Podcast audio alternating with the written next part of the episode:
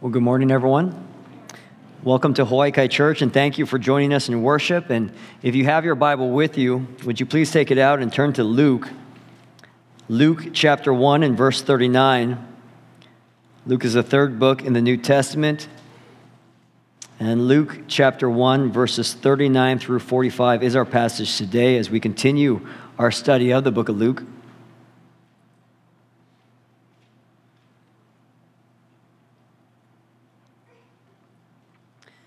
Luke chapter 1, verses 39 through 45. And would you please pray with me before we do look at the text?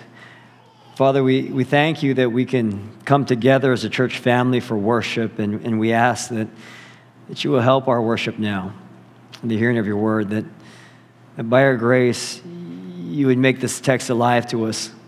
It's something that occurred uh, 2,000 years ago to people we have never met that by the Holy Spirit you would speak to us today. Make us responsive to your word, not merely hearers of it, but livers of it. Would you please save? Uh, only you can do that. And would you please bring us close to yourself and help us more and more to understand uh, just how much it is that you love us? We ask these things in Jesus' name we pray. Amen. In the opening chapter of the book of Luke, we have two miraculous conceptions. We have two women who could not have children, and yet they are both now pregnant. One, Elizabeth, a, a, woman advanced in years, she's a senior citizen, that after trying to have a baby for decades with her husband Zechariah and being incapable of doing so, she has given a son within her own barren body. And she might be in her 60s, 70s, or even more, and she's pregnant. That's not normal. The other is a younger woman, Mary. She's engaged, but she had never been with a man, and so it is impossible uh, that she could actually become pregnant. This young woman is also given a son within her virgin body, and that conception by the Holy Spirit. That is not normal either. These are two miracle mothers, and both of these children are children of promise. Prophecy spoke to both of their arrivals to signal a turning point for the nation and really a turning point for the entire world.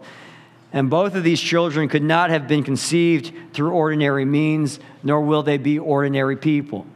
One of these children is going to be the forerunner of the Messiah. He's going to be a great prophet, a mouthpiece of God who would turn the hearts of many people back to the Lord. The other of these children is going to be the Messiah, the promised one, the Lord Himself truly human and yet truly God. That after 400 years of silence and, and four centuries of this distance from God, the angel Gabriel announces the coming birth of both of these children. Luke has opened his book by showing to us that God is interjecting himself into human history for the sake of redemption and for the purpose of salvation that God's word and his promise given centuries ago, and even promises given since the very first sin was committed, these promises are now coming to fulfillment.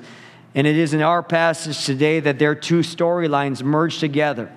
That's the, the bigger bird's eye view of what is happening. But on the ground level, we are coming off the heels of a young woman who has just had her world rocked a young woman who's been told that you're going to get pregnant by the Spirit, a poor, humble girl engaged to a poor, humble man from a town that wouldn't even make it onto some maps.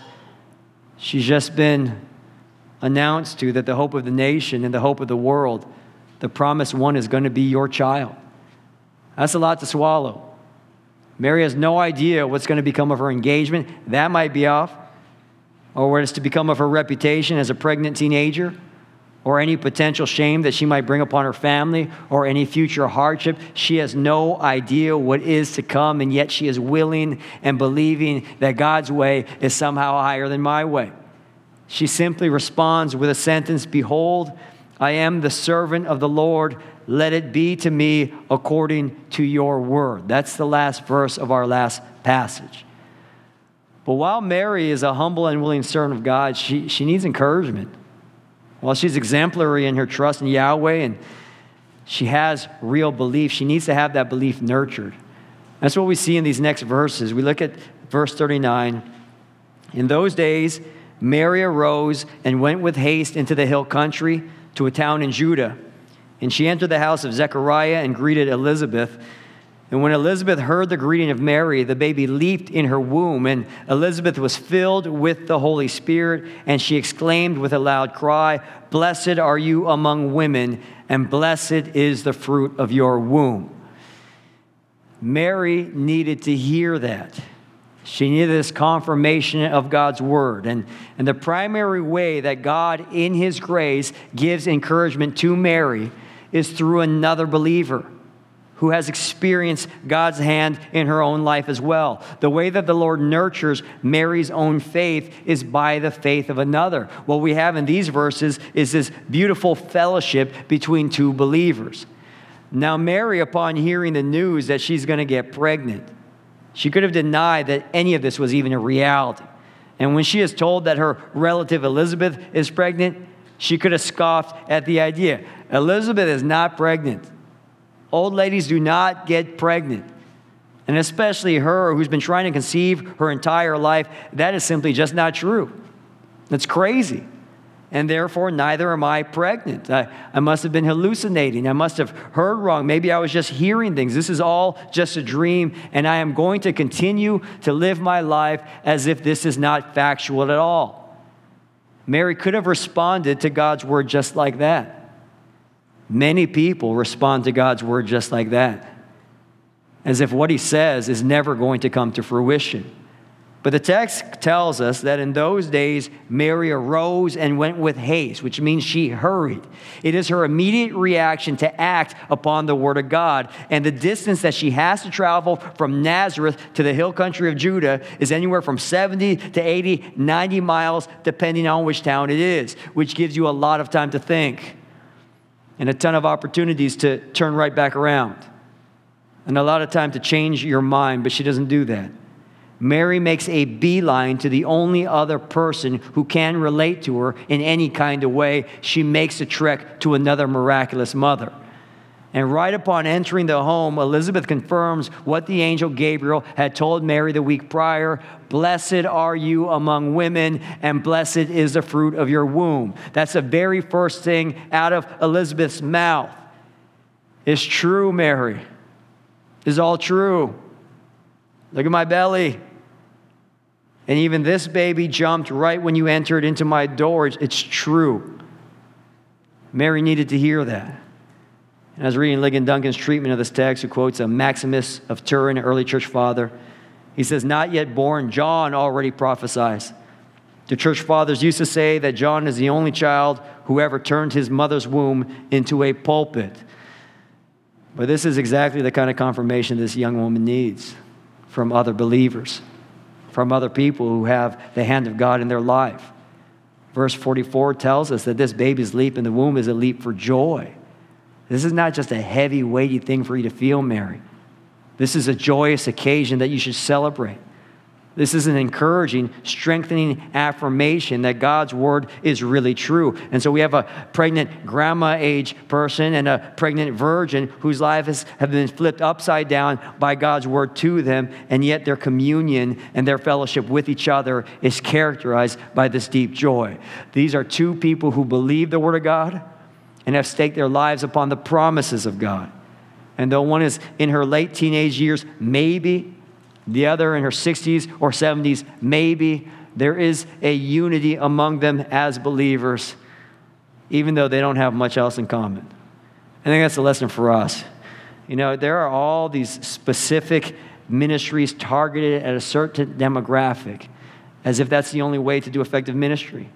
And I'm not against youth ministry. I got saved as a youth in youth ministry not against preteen ministry or college ministry or young adult ministry or young marrieds ministry or retirees ministry or moms group ministry or young singles group ministry. I mean, there's a great value in specific ministries for a target demographic.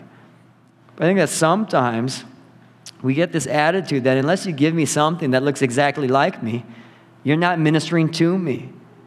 And I think that sometimes that, that kind of demand and expectation really robs us from the beautiful kind of camaraderie of cross generational unity that spending time with people who are not in your demographic can bring. I mean, can you imagine Elizabeth here in conversation with Mary, giving testimony after testimony of decades of knowing God and knowing His faithfulness in her own life, even when God did not give to her what she always wanted. And Mary looking at Elizabeth, looking into the future of how it is that God actually grows his children and just taking it all that in. Can you imagine Elizabeth looking at Mary and knowing the Lord is just beginning his work in you? There's a shared joy in both women centered around God fulfilling his promises, and in particular, in the person of Jesus Christ. They don't have to be in the same demographic because they have the most important thing in common. If it is not Jesus Christ who brings us together and just similar interests and age ranges and life stages, if it's more of that than Jesus, then we're not really together. And so I think this text is a lesson to us that, that real, true fellowship doesn't have to look and function in a certain demographic targeted way that we perhaps have been told it has to function as. And that there can be a joyful relationship available within the church, even from those people who do not look like you at all. Now, Mary, she, she's believed. I mean, she has said, Behold, I'm the servant of the Lord. She left her home in Nazareth with haste, traveled for days, 70, 80, maybe 90 miles just to get to Elizabeth. She has faith. No one is denying that. But upon their meeting and their fellowship, and fellowship is not just eating food together and watching the game. Fellowship here is centered around the purposes of God and is experienced by believers who trust in Him and His Word. Upon their meeting and their fellowship, this Mary who already has faith, her faith skyrockets with this kind of confirmation. I mean, the strength of her belief explodes when there is another believer with her. And we will see next weekend how that kind of faith actually bursts forth into song. She writes a beautiful song about what God is doing. The crockpot of that song is Elizabeth and Mary's fellowship with each other. Elizabeth nurtures that in her. This is believer believer interaction, which confirms and strengthens the faith we already have and fuels more worship. We need Christian fellowship, brothers and sisters. This togetherness given to Mary and to Elizabeth is, is God's gracious gift to encourage their faiths. You know, there have been countless times in my life where I've, I've wavered. Man, I should just quit. Is this really true?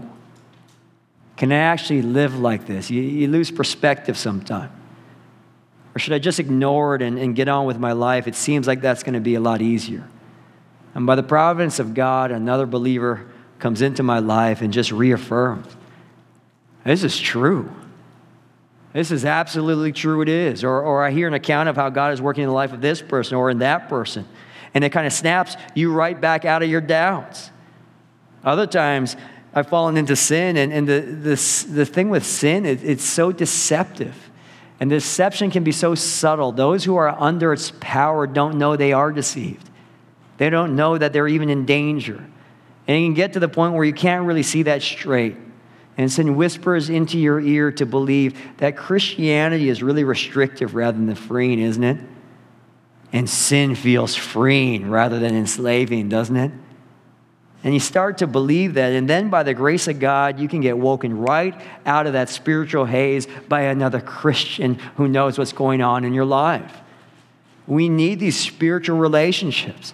As strong as Mary has proven herself to be in the passage before us, this passage right here is a beautiful picture of how one's one person's faith can encourage another person's faith. Mary's not supposed to be a Rambo or, or a John Wick or a John Wayne, depending on what generation you are. But we're not meant to live in this independent isolation where we watch church online or come in late and leave early and never get to know anybody. And if you find yourself settling into this kind of independent Christianity, and especially more now during this time of COVID, you're in danger. There's a danger, whether it feels like it's dangerous or not, whether it feels like it's safe, it's not safe. The people who are often most in spiritual danger are those who are not even aware that they are in danger. And the people who know they are in danger and they respond, the, the Spirit has already begun to work in their soul to alert them to the predicament that they are in. If you do not have ongoing relationships like the one that we see in this text, I want to tell you, you're in a spot that you shouldn't be in. And I want to encourage you that you have to make a change in your life. Start to get to know people at church. Pray. Pray to God. Give me one friend. Give me one Christian friend that I can really talk about spiritual things with that loves me and I love them. You know, brothers and sisters, I appeal to you that you have to come and be a part of the church and enter into spiritual relationships, not just physically be around church people but actually bring those relationships, the center of that more and more over to what God is doing and what God has done in the person and work of Jesus Christ and how that impacts you today and impacts your life in the future and in the decisions that you have to make. Proverbs 27 17 says, As iron sharpens iron, so one man sharpens another. We got to rub against each other, even if there's friction. That has always been the case. The faith is not for lone rangers. J.C. Ryle writes, First, let us seek the face of God. Then, let us seek the face of God's friends. If we did this more and were more careful about the company we keep, we would oftener know what it is to feel filled with the Holy Spirit. We should always regard communion with other believers as an imminent means of grace. Mary and Elizabeth are not tied just because they're related to each other. They are tightly knit because of what God has done and what He is doing in their lives for His glory, and they could talk about it. And it is the utter kindness of God to provide a believing friend who can relate to Mary and speak to Mary, and to do that with joy and to give to her a perspective that she might not have already had. I think, again, that Mary needed this. She has been given a a big lot of information that's heavy upon her. She needed this. We all need this. And she needed to hear that this call from God to bear this child is not only cost, Mary, not just my engagement, my plan for my life is changed, my parents' approval is in danger, my town's blah, blah, blah, my utter potential shame, my loss of future earnings is not only cost, but when she sees Elizabeth and hears the very voice of the Holy Spirit through her lips, it's no longer cost, cost, cost, but joy, joy, joy. Blessed are you among women. This is a good thing. This is a time for celebration. Blessed is the fruit of your womb. And we need each other to remind ourselves that the cross we bear for Christ is not only cost, cost, cost. This is making stuff complicated in my life.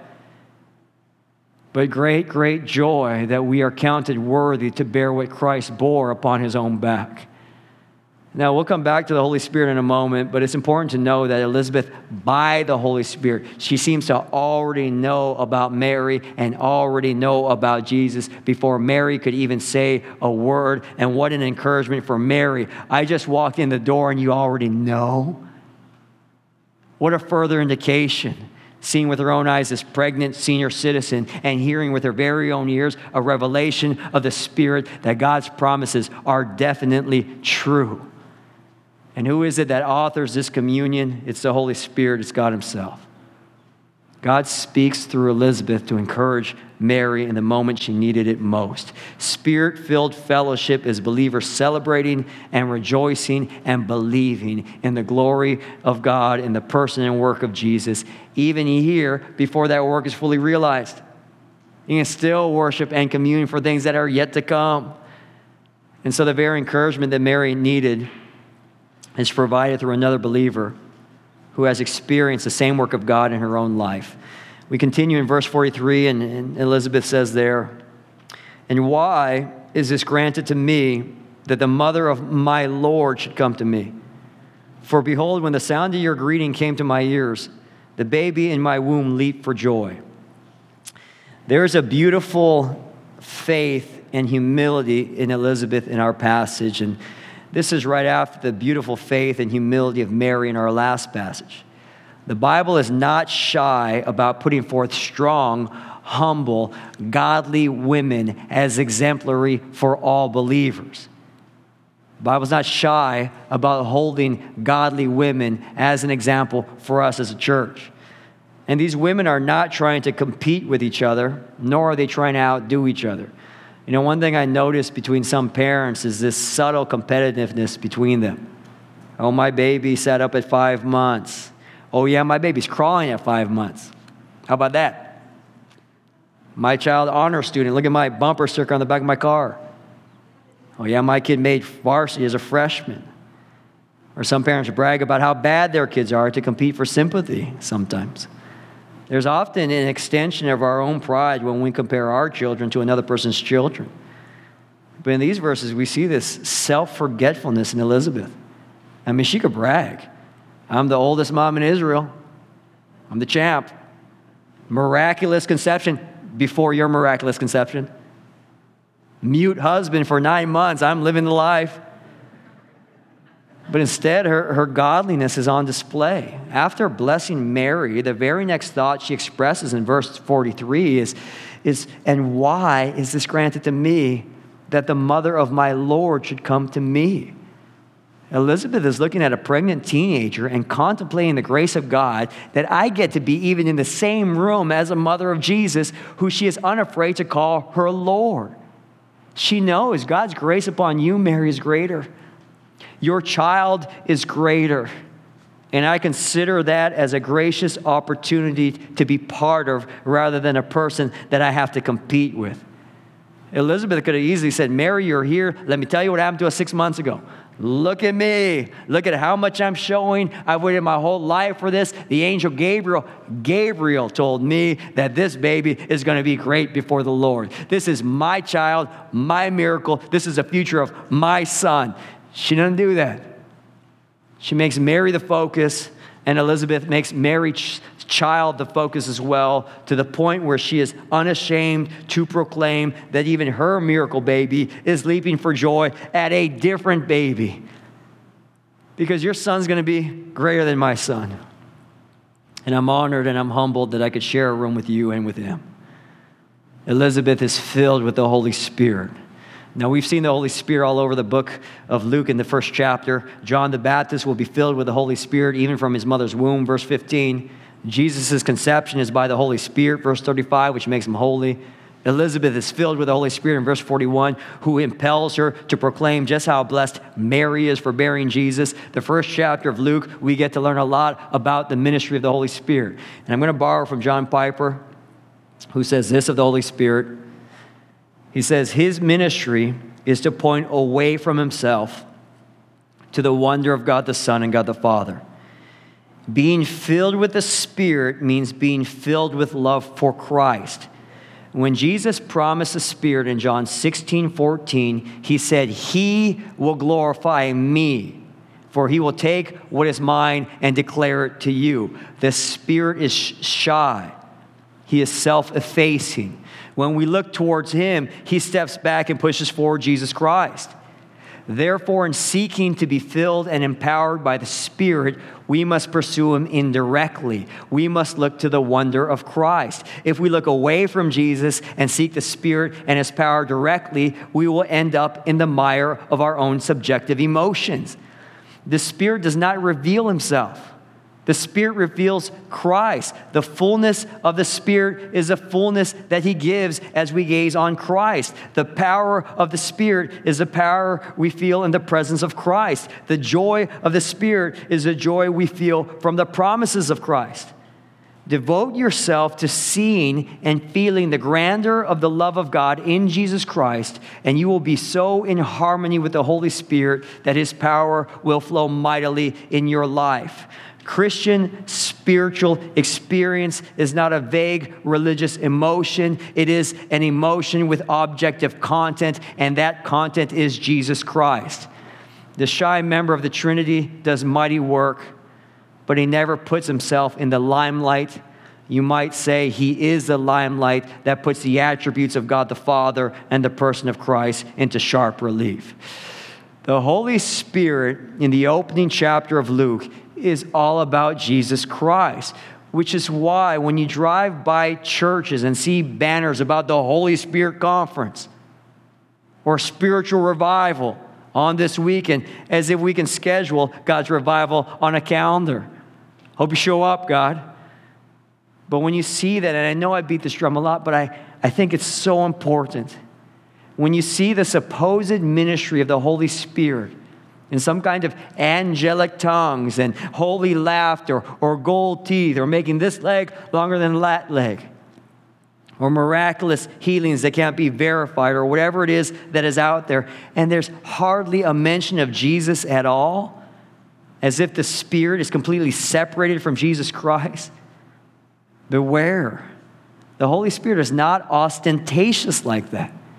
I mean, look at Elizabeth, filled with the Holy Spirit right here. Blessed are you, Mary. Why is it granted to me that the mother of my Lord should come to me? The Spirit filled person is not trying to shine the spotlight on herself, but upon Jesus Christ. And even her child from the womb, he leaps with joy at what? His own ministry? I can't wait to be born. John the Baptist, six months in utero, filled with the Holy Spirit, leaps for joy at someone else's presence.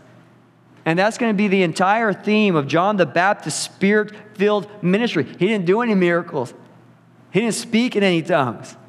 But the entirety of his life is he must increase and I must decrease. I am not worthy to untie the straps of the sandals of the one who comes after me. That kind of believing humility that wants a spotlight on Jesus more and more than anything else is the mark of the Holy Spirit's ministry upon the soul. Matthew Henry, he writes, Note, those that are filled with the Holy Ghost have low thoughts of their own merits and high thoughts of God's favors. That is the biggest test, I think, of who is really spirit filled and who is not. And so we have in Elizabeth's response joy and praise and blessedness, not because of her own personal life and self centered fulfillment or maximizing her potential, but we have this godly humility and a deeper joy in recognizing her Lord. And just like the third person, the Trinity, the Holy Spirit finds greater joy in letting the Father and the Son have the focus. So it is with a spirit filled mom and spirit filled son in utero, praise and adoration for the Christ. Greater joy in the spotlight on Him rather than on us. Spirit filled people, their focus is always on God rather than upon themselves. We continue in verse 45. Elizabeth says there, and blessed is she who believed that there would be a fulfillment of what was spoken to her from the Lord. It's not only that Mary had heard the word of God, it's not only that Mary is carrying in her body Jesus the Christ, but Mary is blessed because she believes that this is all true. She believes God's word. Mary has a faith and a trust in what she has heard. That's why she's blessed. And, brothers and sisters, this principle is not only for Mary, but this is for all of us. Every single one of us who believes God, not just hears God, who believes God and takes Him at His word, that is the blessed person. Do you believe? That's the most important question for any of us. Do you believe that God has sent His Son by the Spirit to be born of the Virgin Mary, to be totally like us and being truly human, and totally unlike us and being utterly holy, righteous, and sin free in a way that no son of Adam could be?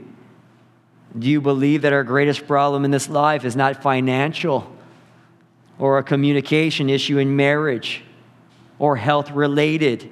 Or drama with this person or that person, that that's not our greatest problem in this life, but our greatest problem in this life is that our sin has separated us from knowing God. Do you believe that God has come to show us? He has to come to us because we can't and we don't come to Him. That's how sin hardened our hearts have been.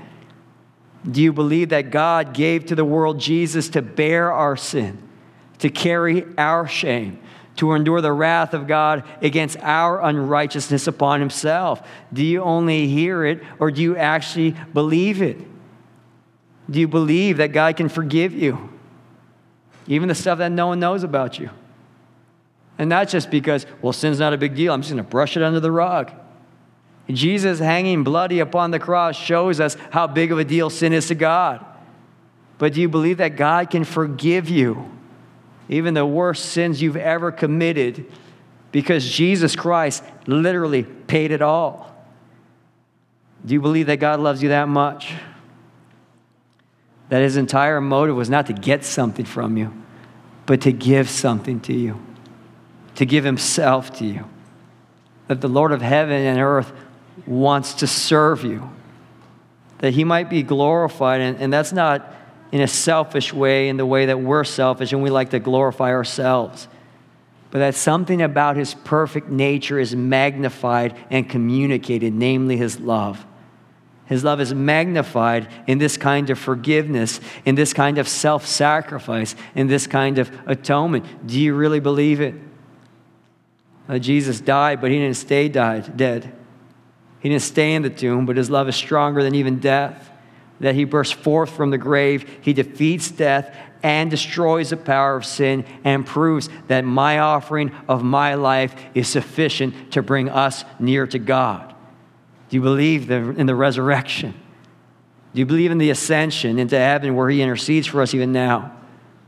That Jesus ministers to us even right now as this perfect high priest who is so sympathetic to our weaknesses who is so well versed in every kind of temptation that we have to face on this world.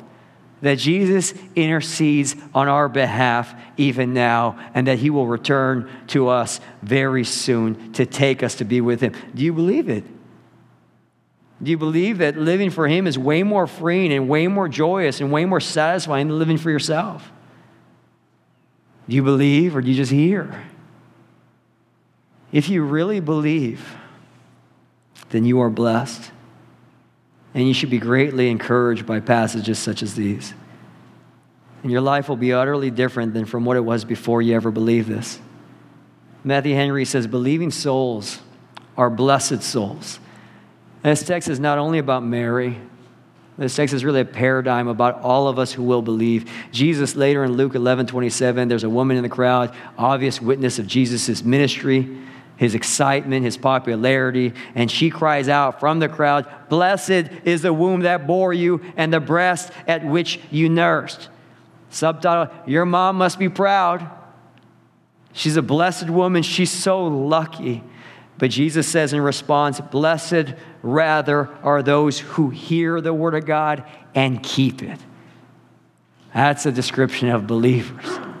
We hear it, we believe it, we keep it? And that is a greater question of this passage for us at the ground level in real life. Do we really believe the Word of God?